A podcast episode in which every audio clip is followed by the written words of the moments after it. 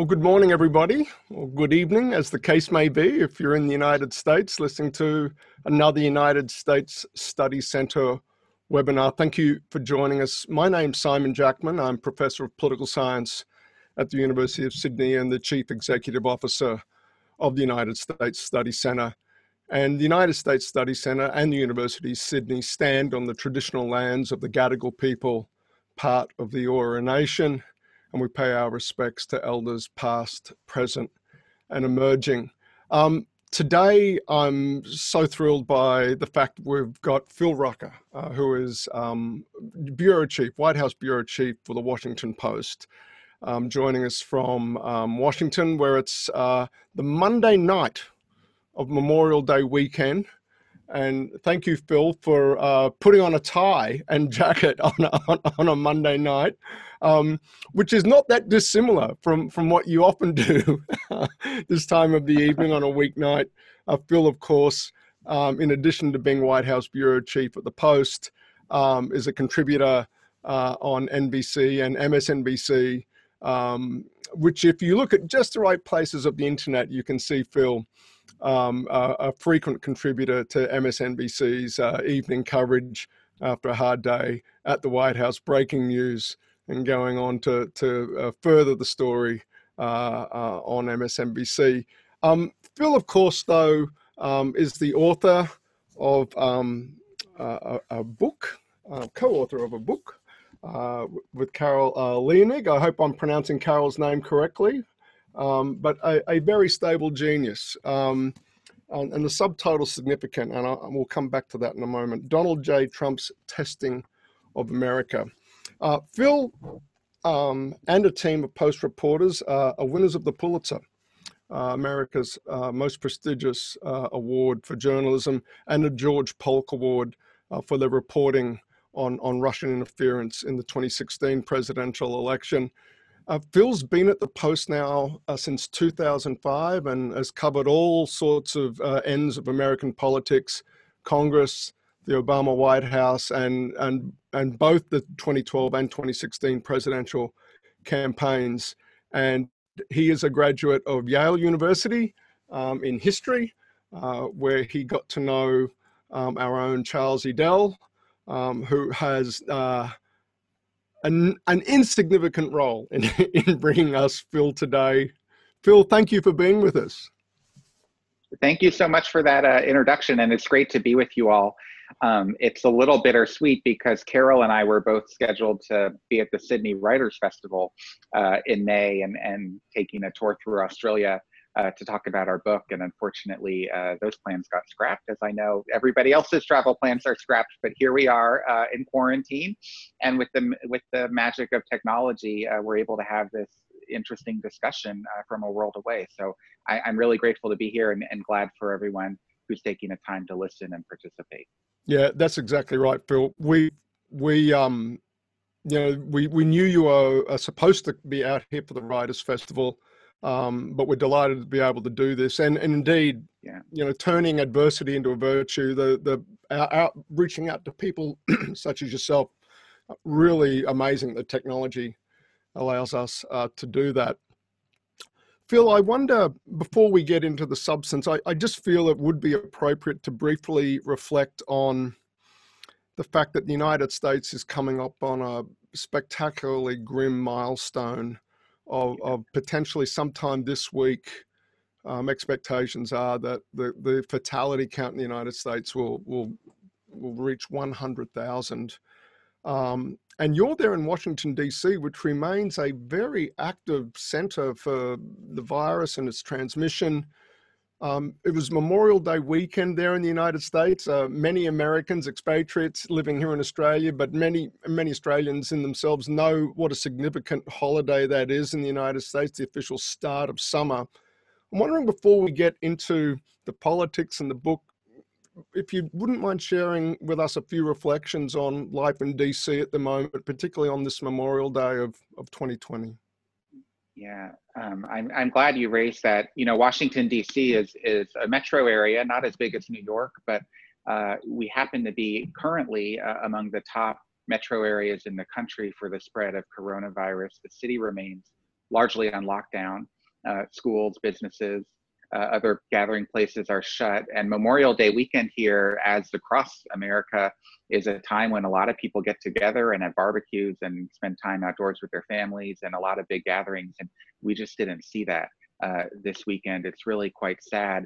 Um, I took a couple hours to walk through Rock Creek Park, which, if you're familiar with Washington, right. is the beautiful park that right. uh, divides the city. And there were all kinds of people there having picnics, but social distancing, you know, at six or eight right. feet apart on their picnic blankets. And uh, it was quite a sight. I've never seen it quite like that.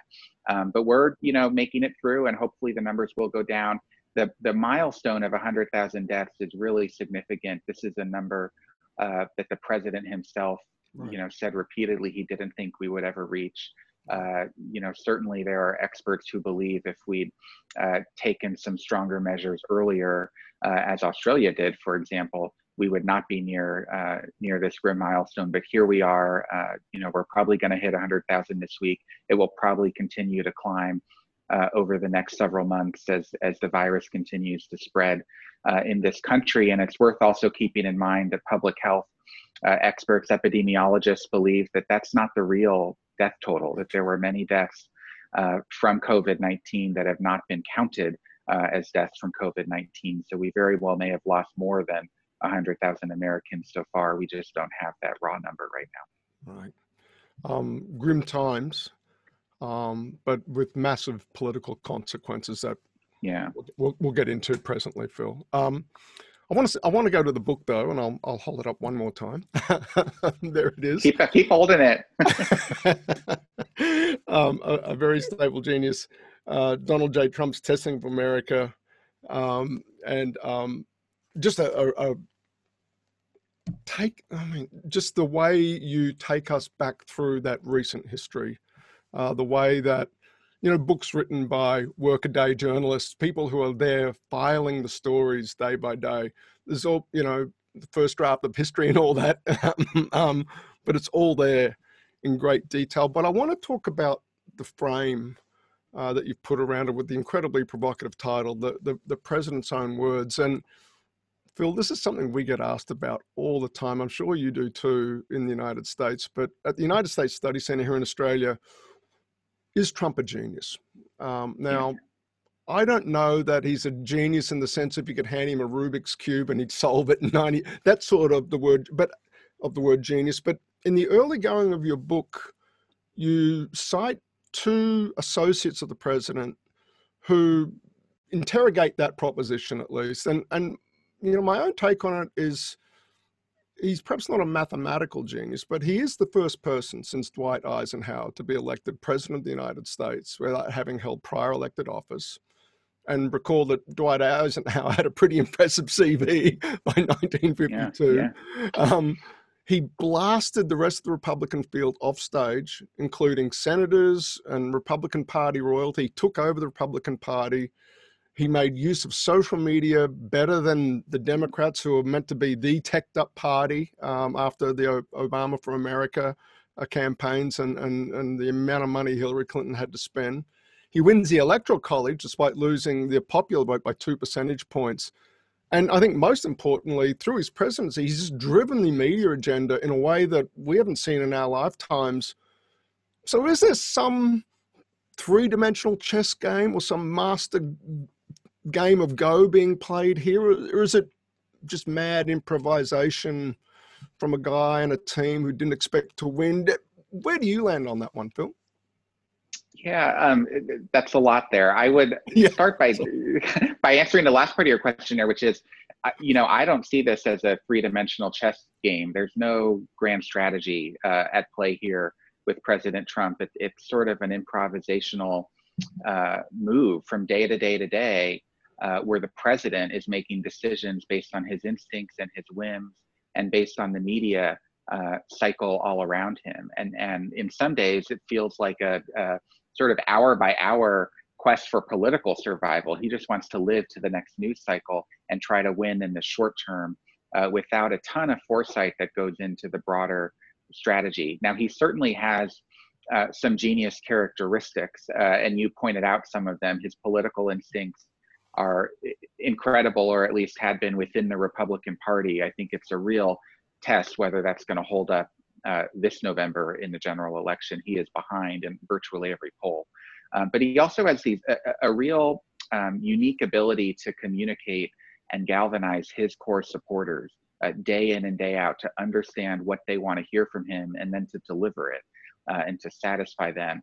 And, and I would say that's a genius characteristic. But we right. chose this title. This is, of course, the president's own description for himself, a very stable genius. It's something he first said uh, back his first year of the presidency when there were a lot of doubts. There was a national discussion underway about his psychological fitness right. for office, whether he had the mental acuity required to be the commander in chief. And he defended him by himself by saying, I'm a very stable genius. And what Carol and I found, we, I mean, we wanted to use this title to stress test his own definition against the accounts of the, you know, 200 administration officials and other advisors and friends we interviewed for the book. And almost all of them made clear to us that he is neither stable nor a genius.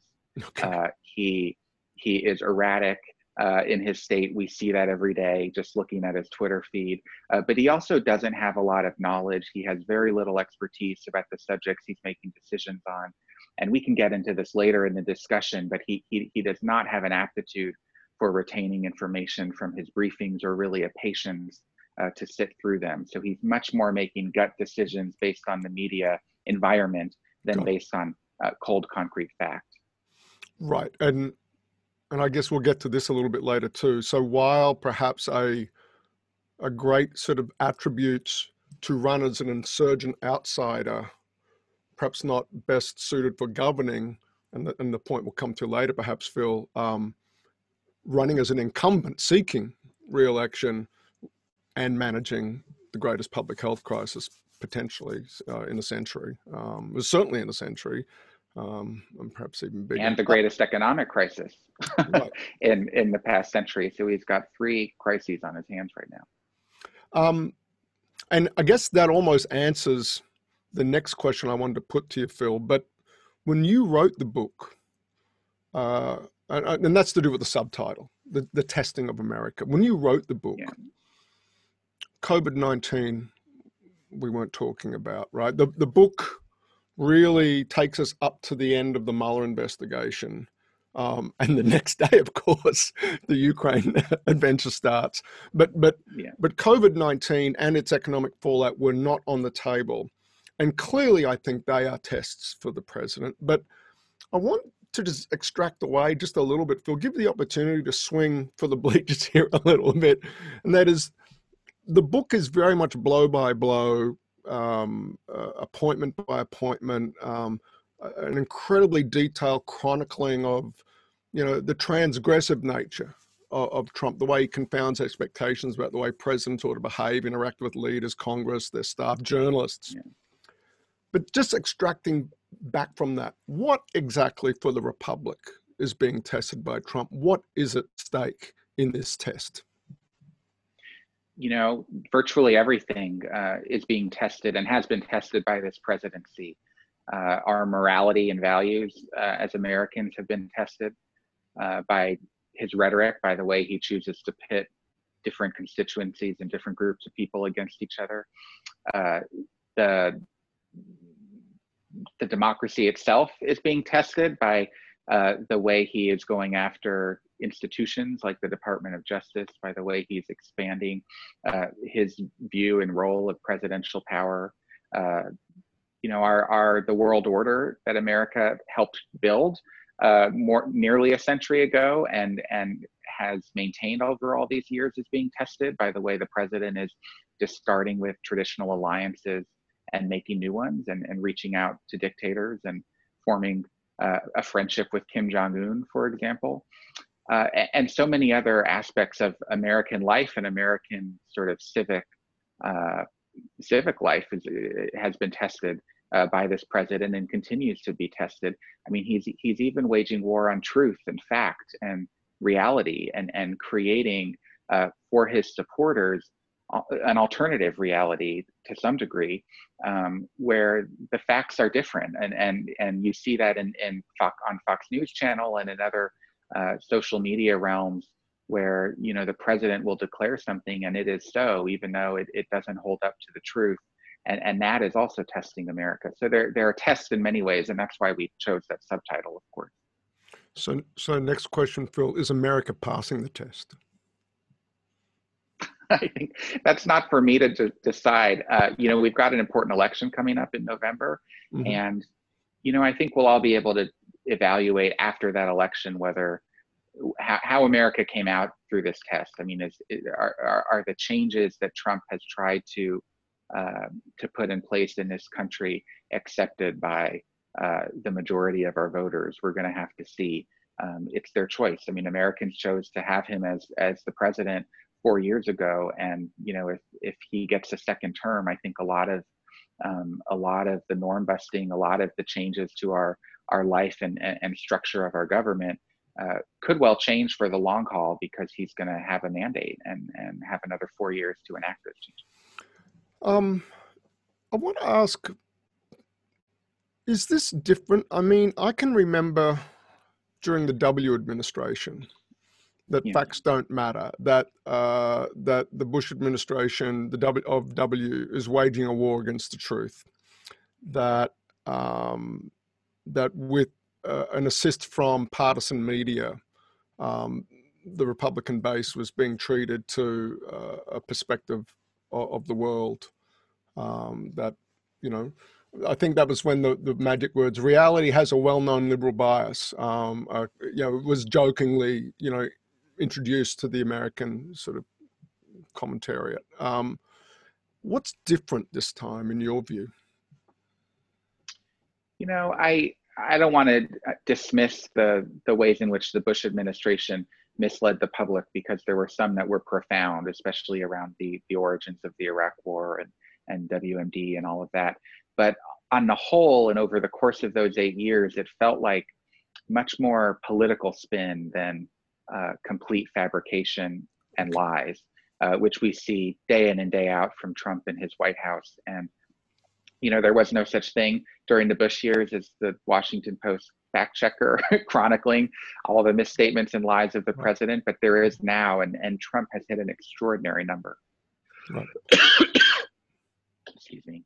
That's all right. Go ahead. Yeah. Um, I want to sort of talk about. I mean, for Australians that don't know it, and and Mara and team here in Sydney, if we could flip to the third slide deck, uh, the third slide in the deck there, uh, just some screenshots of um, uh, two of Phil's recent um, um, big stories, um, uh, and in particular, where Phil um, has put a question to the president that where the answer went on to lead global news, frankly, um, uh, for for the next days, if not weeks. And and of course, it was Phil that asked the question in the White House briefing room that led to Trump then riffing and and finally getting to this observation or the speculation about the uh, medical virtues of detergent and ultraviolet light inside people's bodies. And then more, more recently, um, um, again, a, a, question from Phil um, to the president about what exactly are the um, uh, are the crimes that constitute Obamagate. Um, and if we could if we could just drop the that slide now and come back to us, Mara, thanks. Um, that's great. Phil, I just want to ask Trump, in response to those questions, certainly the second one, uh, comes after you and the paper and the Post personally um, um, in, in pretty nasty terms. He he calls journalists nasty. He calls them rude. He's called journalists enemy of enemies of the people. I just want to ask a personal question first of all. How are you dealing with that? I mean, I I can't help but think someone as visible as yourself going up against the president of the United States with 50 million, whatever it is, Twitter followers, it must have an impact on your day to day life and, and those of your colleagues as well. It does. Um, you know, I, I, it doesn't really matter how I feel about it personally because yeah, no, I, no, I, feel like no, I have a job to do and right. uh, am doing that. You know, it's not pleasant. I it you don't want to have the president calling you names. And and by the way, the list of names he's called me goes longer than what you yeah. just said. He, he's had any number of of insults over the years, and he has with other reporters as well. And at this point, it's just it kind of comes with the territory and is a part of the job. And I've adapted and I'm used to it. Um, but it's unsettling and it's ugly. And you know, when he tags you on Twitter uh, my mentions are ugly and you just don't want to look at what people are saying back for the next 48 72 hours. Uh, we've had security issues uh, where the washington post has had to try to you know find ways to to protect me from some threats uh, from trump supporters on email.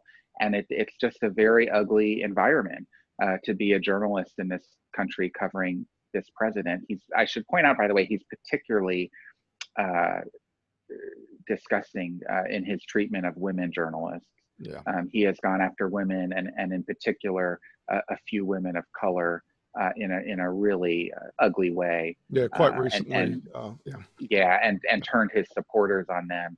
But you know, this is all part of a political strategy for Trump. He wants to have a war with the media. He wants to right. to create a foil um, out of us. And actually, when the cameras are not off, and like I've interacted with him behind the scenes off the record in a smaller setting, he's actually quite uh, charming and charismatic and solicitous of my approval and cracking jokes and wanting to be my friend and my buddy. And that's how he is with other reporters too. And so, so much of the the insult uh, kind of nastiness is is for the cameras. It's part of the show uh, that Trump has tried to create around his White House. That's a, that's incredible. Um, thanks for sharing that observation. I, we've heard reports of that from um, from other journalists, um, but to hear it firsthand, um, that's remarkable. Um, let me ask another journalism question, though. How do you, perhaps personally, as a you know as bureau chief, um, but uh, you know not an op-ed columnist, right? A, a, a reporter. yeah. But but perhaps the post more institutionally because it's something we struggle with as a study center, as a collection of scholars. How do you dispassionately, objectively analyze, or in your case, report on Trump when he's precisely so transgressive and, and contra to norms? How, where does, where does the line between straight reporting and commentary, analysis, or op-editing start to does that inevitably blur with a president who's so out of the ordinary? You know, it it it always blurs a little bit, uh, regardless of what principle or subject you're covering as a journalist. But I found that you know it's it's important to maintain objectivity, and I have in my reporting, and it's really important to be fair to Trump and to the White House. But that doesn't mean that we uh, you know do sort of the both sides uh, game in journalism where you have he said she said throughout an article. I mean we can call things as we see them. If trump is lying we'll say so. Um, you know if trump is acting irrationally or erratically uh, we write about that and we say that in the top of the story in very strong and clear language. I think the difference is um, what i've tried to do as as a reporter at, as the white house bureau chief at the post is to um, to describe what I see and what I know based on reporting, uh, as opposed to forming a judgment about it or as opposed to issuing some sort of call to action. You know, I don't have a dog in this fight. I don't, it, it doesn't matter to me who wins the election. I'm here to cover it and importantly to try to explain uh, what's happening behind the scenes that we don't know about, uh, what is informing the decisions that Trump is making, what are the things going on in the government that he's trying to cover up, uh, and, and prevent the public from knowing. And that's the pursuit every day. And his behavior, frankly, plays out in public. And we can all see with our own eyes that he's, you know, tweeting a hundred times in all kinds of crazy tweets. And, and we'll write about that as him having a, a crazy erratic moment. We're not going to, you know, sugarcoat it in the right. interest of objectivity because so much of it is so plain and, and so in front of us all the time. Um, so you just used the word both siderism. Um, it's a little bit of an inside baseball um, term. Sorry for the jargon. that, that's okay. That's okay because I did want to bring it up. Um, okay. I'm just wondering you know, do you think? I mean, the New York Times is getting beaten up a little bit on on this one, and and the post is being held out, you know, in in, in a lot of commentary as less going down the road of both siderism. And is this, you know, on the other hand, people at times will say, you know, we're not the party of the loyal, we're not the newspaper of the loyal opposition. This is not the United Kingdom in the 19th century yeah. or early 20th century. I'm just wondering, what do you make of that debate? I know it's a distraction perhaps from getting on with the job of of day to day journalism, but I've got to ask you, how real is that? Is this something that you you and your journalistic colleagues are, are, are tracking and, and it's in the back of your heads as you're doing your jobs every day? Is it is the Times getting beat up on? Uh, I'm just wondering if you give us sort of your view of that debate. Yeah. yeah. Yeah, I mean it. It is a real debate. Uh, you see it play out on social media all the time. I I don't participate in that debate. I, I in fact I try to tune it out a little bit. I just right. do my job and and right. try to do my stories with integrity. I will say that neither the Times nor the Washington Post um, are the newspapers of the resistance. Um, right. You know, we've we've become more popular in insofar as we have more subscribers in the Trump era because people want the information that we're uncovering, but it's not because we're warriors uh, taking on a president. That's not how we see our jobs, uh, and I I certainly hope that's not how how readers and subscribers uh, think of us.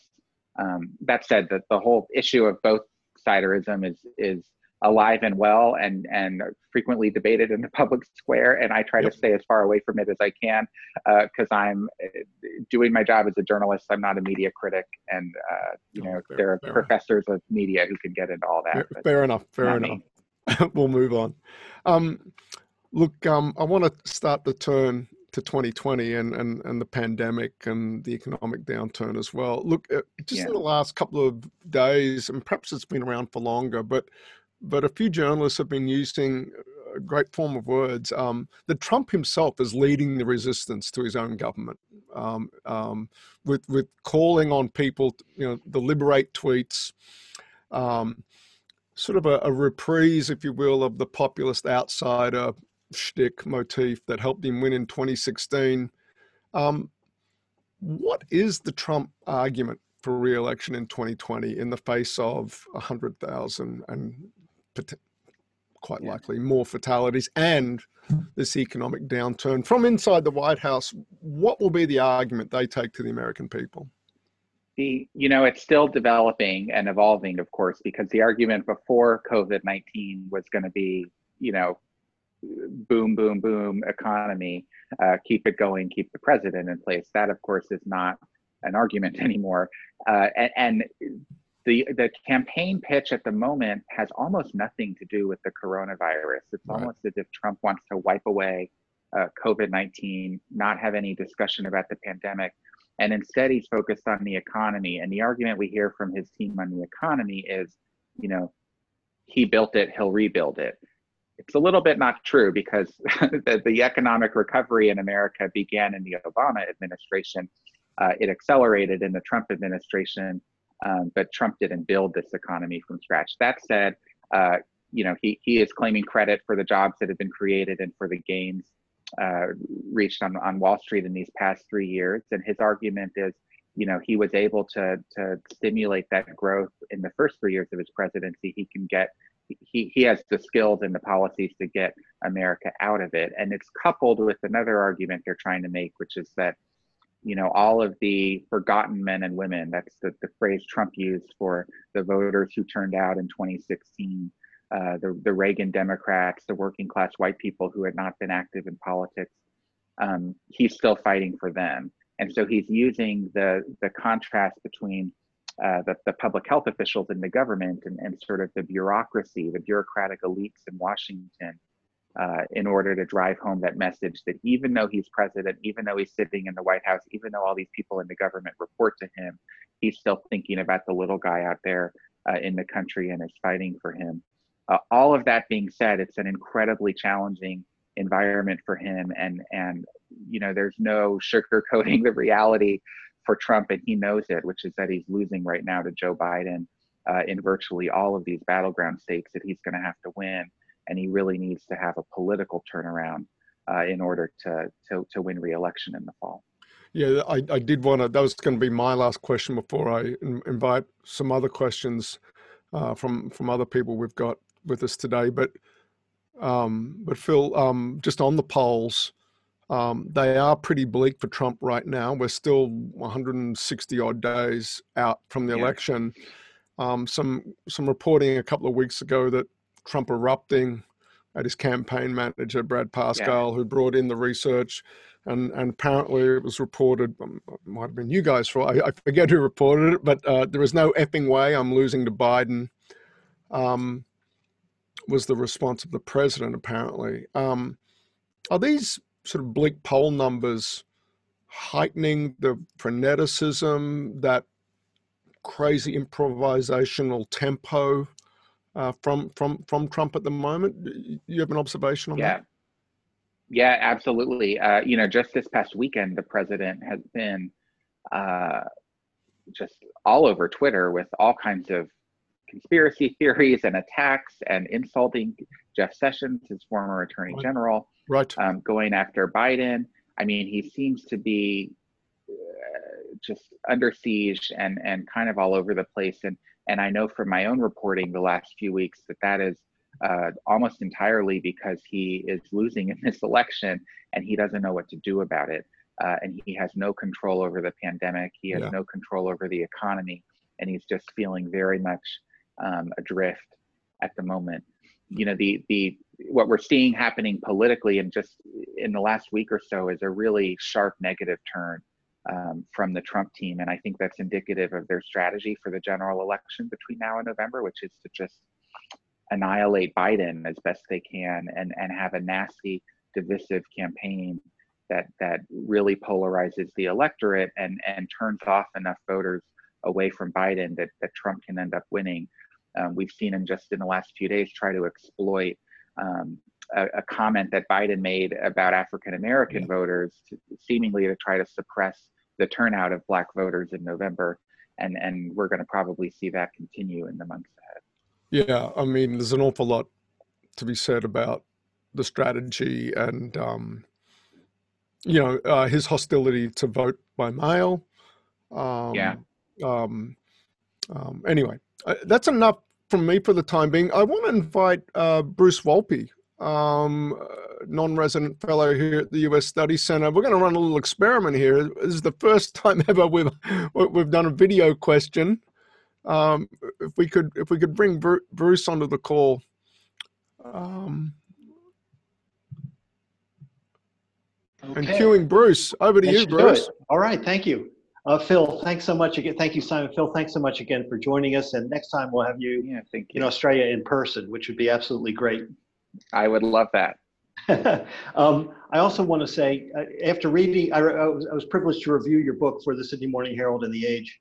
And after I read the book, I went back to All the President's Men in the Final Days to read it. And I concluded my review by saying, after reading A Very Stable Genius and then revisiting those two books, and, there, and at times in American history, it's the Washington Post and its journalism have stepped up, not to wage war against the president, but to talk about values fundamental to American democracy. And I said after after reviewing those, rereading those books, uh, we have seen the likes of those reporters again, and their names are Phil Rucker and Carol Leonnig.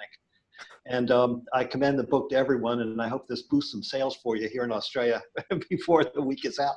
Well, thank um, you. It was a it was a very uh, generous review, and and that particular line that you just cited uh, tickled me and Carol when we saw it a few months ago. So thank you. It, it's very great. Nice Thank you. Um, I, I want to ask, following on Simon's question, I really wanted to ask about Trump's stamina. I mean, here's a guy, yeah. he gets up in the morning, okay, he does TV, tweets, and all that, but then he can have a cabinet meeting and he's on television for two hours. He can have a meeting in the, uh, uh, in the East Room with uh, uh visiting people, and that goes for an hour, and it's all on television. Then he can get on a plane and go to Michigan and have a meeting in a plant, and that's on tel- television. When he was doing rallies, he would talk for, uh, when he did his briefings on COVID, 90 minutes, two hours at the podium. His stamina just seems amazing to me. I mean, that here's a guy who's pounding his message and, and taking care of his enemies like 20 hours a day. What's your sense of his stamina? Is he a stronger physically candidate than he was in 2016? Well, I don't know. Um, I don't know much about his physical health, but he he clearly has stamina uh, to to make it through these very long public appearances, which, by the way, are longer than um, we're used to seeing from American presidents or, frankly, from other political figures. Uh, that said, his day is very limited in its structure. I mean, most presidents would come down from the residence and arrive in the Oval Office around 8 or 9 a.m uh, to get their intelligence briefing and begin the day. Trump comes down around 11:30 or 12 noon. Uh, he does not have the patience for uh, for lengthy meetings. He usually spends a number of hours during the day. Once he comes down to the Oval Office in a little private dining room uh, just off the Oval Office, where he watches cable television uh, on a big screen in there, and various advisors will come in and watch CNN or MSNBC or Fox News with him. Uh, so you know we see these public appearances and he has incredible stamina to be up there on stage for so long but it's not as if in private he's doing uh, hour after hour of, of intense serious meetings there's a lot of leisure time uh, in the White House, and uh, you know the, the, the phrase for it is actually executive time, uh, which is the way it's coded on the president's schedule. That's actually a scoop from a from an Australian reporter uh, here, Jonathan Swan, who's been tearing it up uh, on the White House beat. Anyhow, I don't know about his person, his physical health, but he has incredible time at the podium. But uh, you know, a lot of a lot of downtime as well.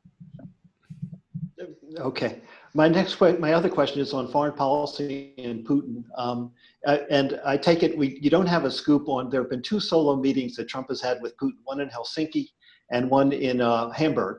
And it was just with translators. And in one meeting, he took the notes from the U.S. translator and said, "I'm taking these and we don't know what happened. And I take it you don't know what, otherwise it would have been on page one as to what occurred there. But what is the Trump Putin relationship and what does Trump want out of that relationship? Yeah, can I, I just want to stress first how unusual it is that, that the American president would be meeting with the Russian president one on one with only a translator. You know, US presidents almost always historically have met with foreign counterparts uh, with a number of aides there in part to take detailed notes on behalf of the U.S. government, in part to uh, you know offer offer guidance and input in those meetings. It is really strange for Trump to have insisted that those meetings with Putin be private. Uh, and and then to tear up the translator's notes afterwards indicates that he did not want anybody uh, in his own government, did not trust anybody in his own government to know what was discussed between them um, and there's there have been now two years of commentary trying to guess what the two of them discussed, and we've still not figured out exactly what it was. Um, so I won't add to that now, but I will say the relationship is really, um, really important and, and interesting. You know, Trump came into office admiring Putin, uh, admiring his strength as a leader, admiring the fact that he's been able to remain in command of his country for so many years and uh, wanting to have a bromance with him, wanting wanting for Putin to be his Margaret Thatcher, to you know have that to, to be buddies, and went about from even before taking office trying to cultivate a friendship with Putin. In fact, in, in the, the book, A Very Stable Genius, we uh, have a scene where, where Trump is at Trump Tower in New York during the transition phase. So after the election and before the inauguration, interviewing a candidate to become Secretary of State. And he sort of interrupted the candidate's train of thought and, and turned to his other aides in the room and said, when can I meet Putin? Can can we meet with Putin before the inauguration? And he had to be told that no, that would be very inappropriate. Um, but it just speaks to his desire to have this relationship. And um, you know, he he admires Putin despite uh, advisors like Rex Tillerson uh, telling him that Putin is a former KGB operative. Putin is playing you. Uh, he's trying to manipulate you uh, to take advantage of the United States and advance Russia's interests. And, and Trump doesn't want to believe that. Um, but that is what uh, some of his advisors in the government have tried to uh, instill with him. Thank you so much, Phil. All the best to you. Thank you. Thanks, Bruce. Uh, that was terrific. Our experiment worked well, and and um, and those observations, Bruce, are reflecting on um, the review of the book and you know the significant role the Post has played um, over generations of American politics are extremely well made and, and, and a great thing for US Study Center conversation to be uh, taking note of. Thanks for that. Um, we've covered a lot of uh, ground uh, in, in terms of questions that people submitted ahead of time. Phil, I'm just sort of reviewing them now, um, particularly sort of how journalists such as yourself and the Post, perhaps as an institution, are reacting. But there's a lot of questions now um, about how, if this freneticism we were just talking about a little bit earlier is sort of where a sign of where Trump is now, where he's back against the wall 160 days out, what might it look 45 days out? What might it look like 30 days out?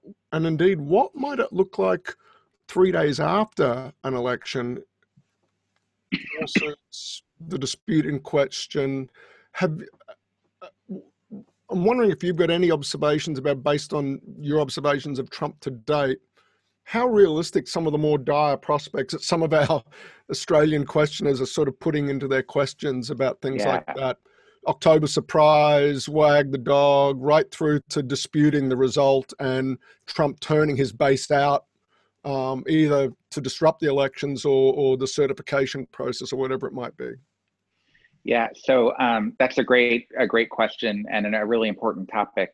I am not in the predictions business, so I'm not going to predict what I think is going to happen. But what I can tell you is based on sort of what we've seen happen before when the president is in these moments of personal crisis, and you know how that informs how this may shake out.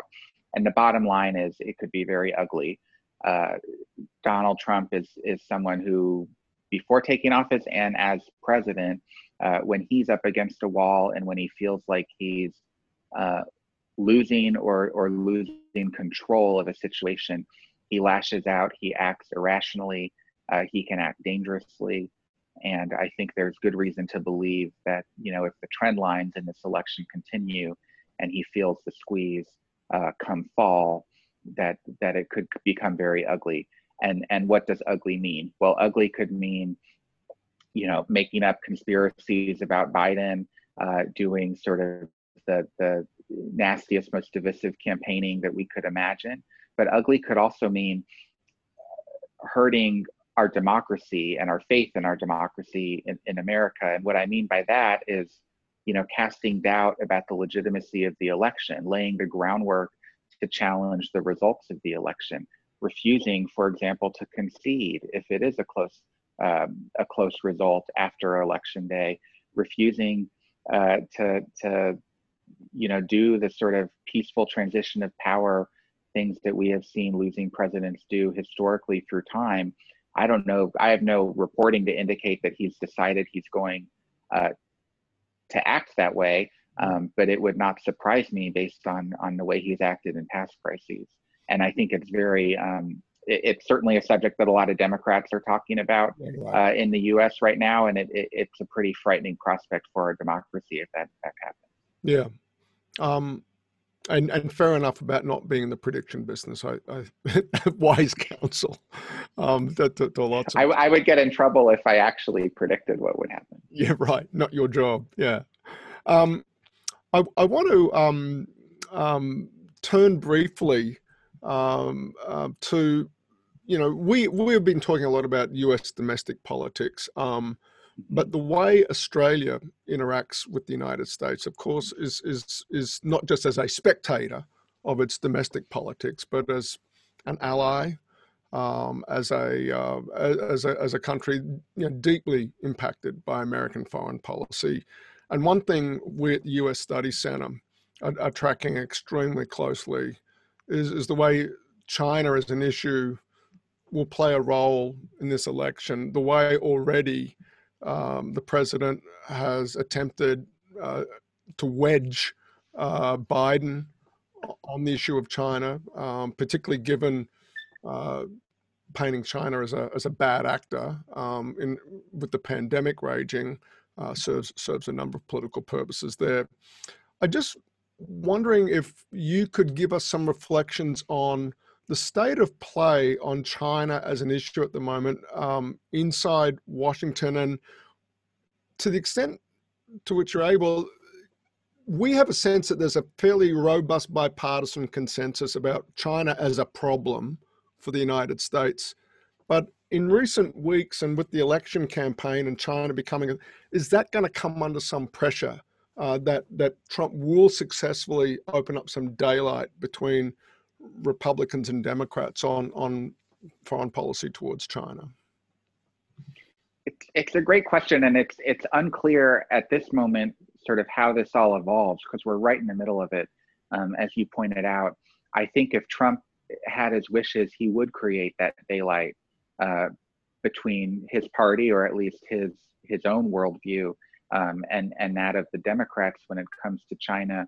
The the records are not incredibly helpful for that for him in that regard, uh, just because of you know he had he had done so much of his own outreach to China in the first few years of the presidency, and of course um, had been working on that trade uh, that trade agreement with China in, in most recent months before the pandemic. But the pandemic has presented uh, Trump what he seems to think is a pretty good political opportunity to drive a wedge on China.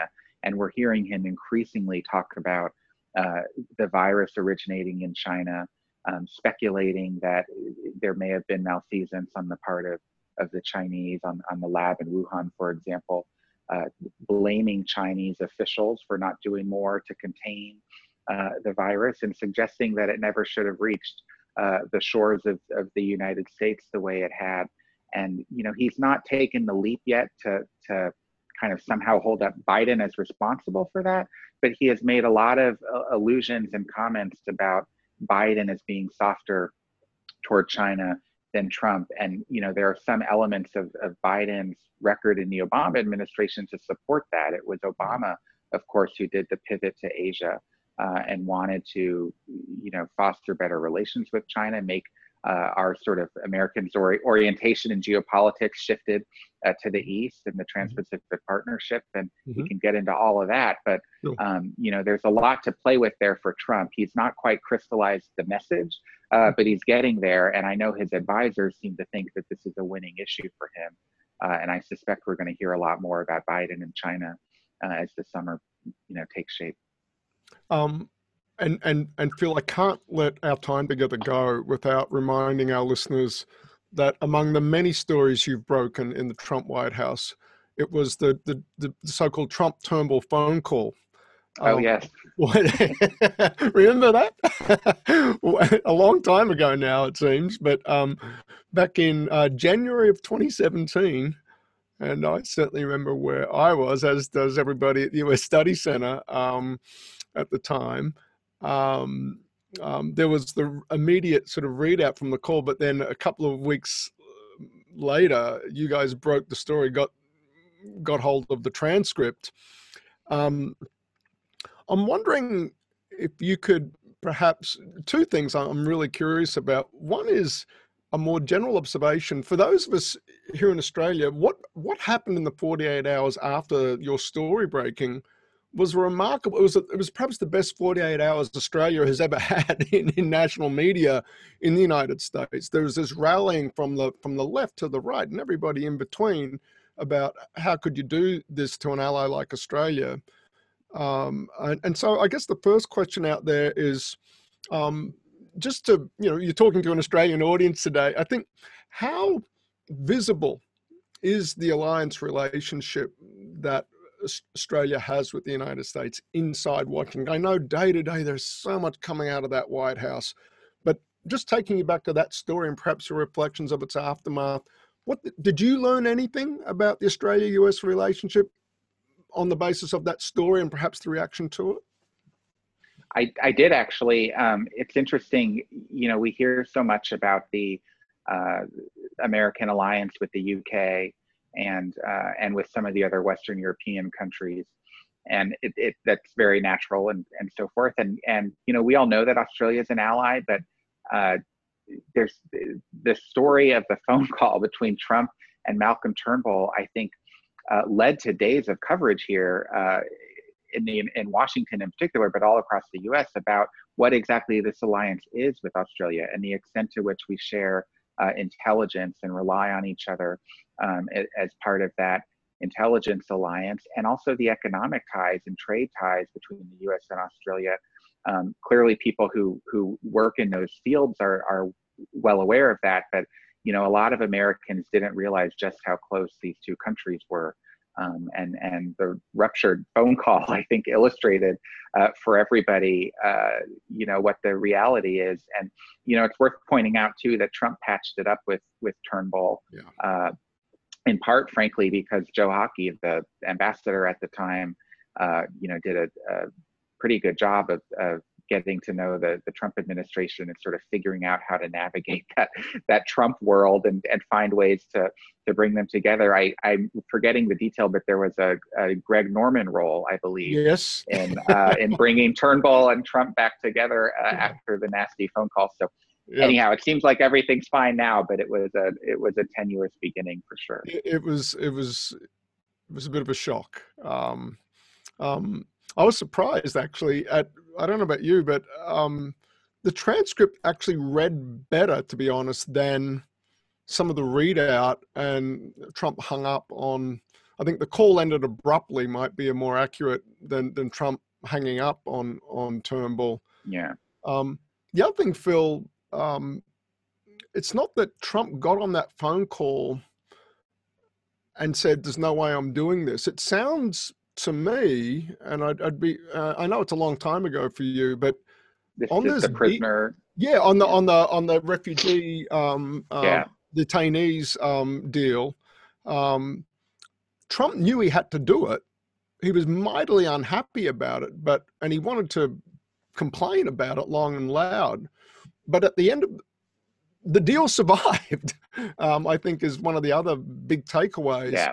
Um, I'm just wondering if, yeah. if you know that got lost i think in in the again like so many things in the spectacle and the the sheer transgressive nature of and the interaction it's worth pointing out to that point that um, so many other world leaders saw the way trump and turnbull interacted in that call and the policy outcome which is that the the policy basically stayed the same and took a lesson away from that which right. is you know you've just got to let trump vent sometimes and right. you know he's not like a normal president you you get on the call, he'll be nasty and acrimonious. Let him say his piece, do whatever you have to do. But behind the scenes, you can sort of work it out where uh, there's not actually a policy ramification. I can't tell you how many times Trump has has said publicly, you know, I'm gonna I'm gonna you know void that trade deal or I'm to sue so and so, or I'm to. He, he, makes threats all the time that he never follows through on. And a lot of foreign leaders figured out very quickly after the Turnbull incident uh, how, how, to, uh, for lack of a better term, how to manipulate him uh, so that they they they don't have bad outcomes in their states. That's a that's a that's a great observation. Um, I think that's spot on. I think you know the, the the operative form of words has been you know actions, not tweets. Um, um, but um, look, we're, we're starting to to to run uh, short on time. Um, um, Michael Wadley um, has been has been um, throwing a lot of questions, some of which I've, I've already asked Michael without attribution, and and similarly uh, Bruce Hawker's on, on on on with us today, and and Phil uh, Bruce Hawker is a, a Democratic uh, sorry Labor Party political consultant um, here. Um, and I just want to acknowledge their questions that I again that I asked um, without without attribution. But but um, but Michael um, Michael asked about Pompeo, who actually yeah. appeared in Australian media here over the over the weekend. Um, um, um, um commenting on the fact that an Australian state government um, has signed on to the Belt and Road Initiative, um, and um, and and swung away at that pretty forcefully and has, has sort of certain garnered a lot of media coverage here.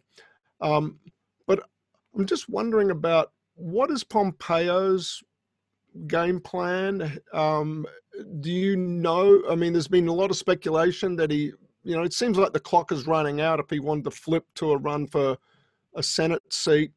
Um, what is the, do you have any insight about the game plan there? Well, Mike Pompeo is, uh, he's very smart. Uh, he's pretty young, relatively speaking, in, in politics, and he's very ambitious.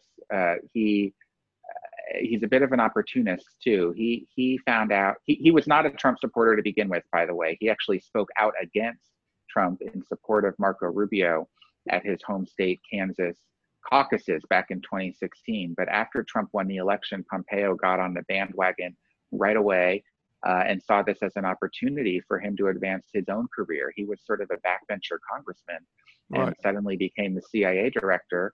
And he figured out how to work with Trump uh, better than almost anybody else in the administration. He knows exactly how to talk to Trump, how to manipulate him to hmm. some degree, how to deal with his demands.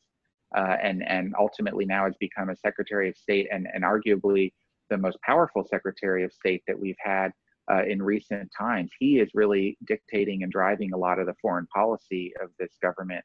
And and you know there were moments. He's a little lower profile right now, but there have been moments where he was almost acting as the defense secretary in addition to the Secretary of State. He, uh, according to my reporting, he aspires to be president himself, oh, wow. uh, and would very much like to run in 2024 or or later uh, against President Trump. Not, I'm sorry, not against President Trump, but after Trump leaves office. he, he, he, along with like a lot of other people, including Vice President Pence and Nikki Haley, the United Nations right. ambassador. Um, but Pompeo has a long game here politically, and you know clearly he decided that the Senate was not for him. Uh, that he wanted to stay on as the Secretary of State, and if Trump wins a second term, perhaps Pompeo continues. Uh, perhaps not. If Trump is defeated, then Pompeo will have time to sort of go into the private sector for a while and and, and build a, a platform to run for president. Right. Um, you're very curious about that, and just very curious that um, the U.S. Secretary of State would would do an interview on a on a cable news outlet here in Australia on a um, not the typical way we're used to seeing U.S. secretaries of state. Also curious, by the way, that the U.S. Secretary of State does does travel to Iowa and and all sorts of other American political hotspots. Uh, you know, he's he's yeah. got a strategy underway. Yeah. Hey, uh, this will this will have to be our last question. It's it's a good one uh, from Glenn uh, Wick. Pardon me. I think uh, White Wick. Yes. Um, and Glenn asks, um, it's been interesting to see Obama become more public in his criticism in the last two weeks. What impact do you think this will have? And do we expect to see more engagement from past presidents? Um, you know, Obama has been really interesting the last couple of weeks, and I expect we're going to see a lot more from him. Um, at, you know, in, in the later summer and early fall, he is clearly going to be a surrogate for Joe Biden.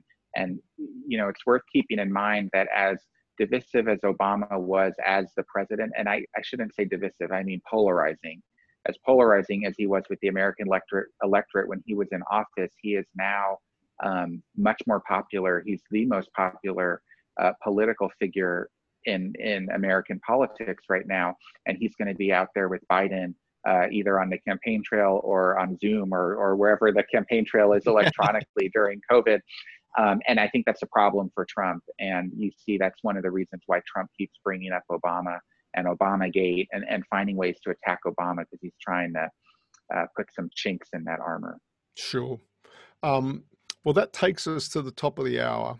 Uh, and and boy, it, it, it does go fast, Phil. Um, I want to thank you um, so much for your time and, and putting a coat and tie on, on, on a on a Monday night. But as I said, this that is, is what I wear at home every it's, day. It's, it's, par for the course for Phil. Um, uh, um, um, and again, I, I, do want to echo Bruce's comments. I, I think the job of day to day journalism right now um, is so important, and and unfortunately, the the president and his ability to mobilize people and, and the point of view he's the fact that he's making targeting of, of the media part of his political strategy um, makes your job that much more difficult um, but actually makes the job you do all that much more important and i thought uh, Bruce's observation on that was was absolutely spot on and appropriate. And I just want to end by seconding it and, and thanking you, Phil, for that service you provide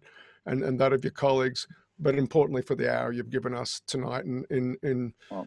uh, in what would other I hope it was uh, not not too stressful and that you are well rested for what will be another crazy week Yeah. uh, in Washington. Well, thank thank you so much. Um, I, I enjoyed talking with you and enjoyed uh, the questions, and uh, it, it's just really cool that we're able to do this from half the world away. So, thanks to everybody who tuned in, and uh, and I really appreciate it.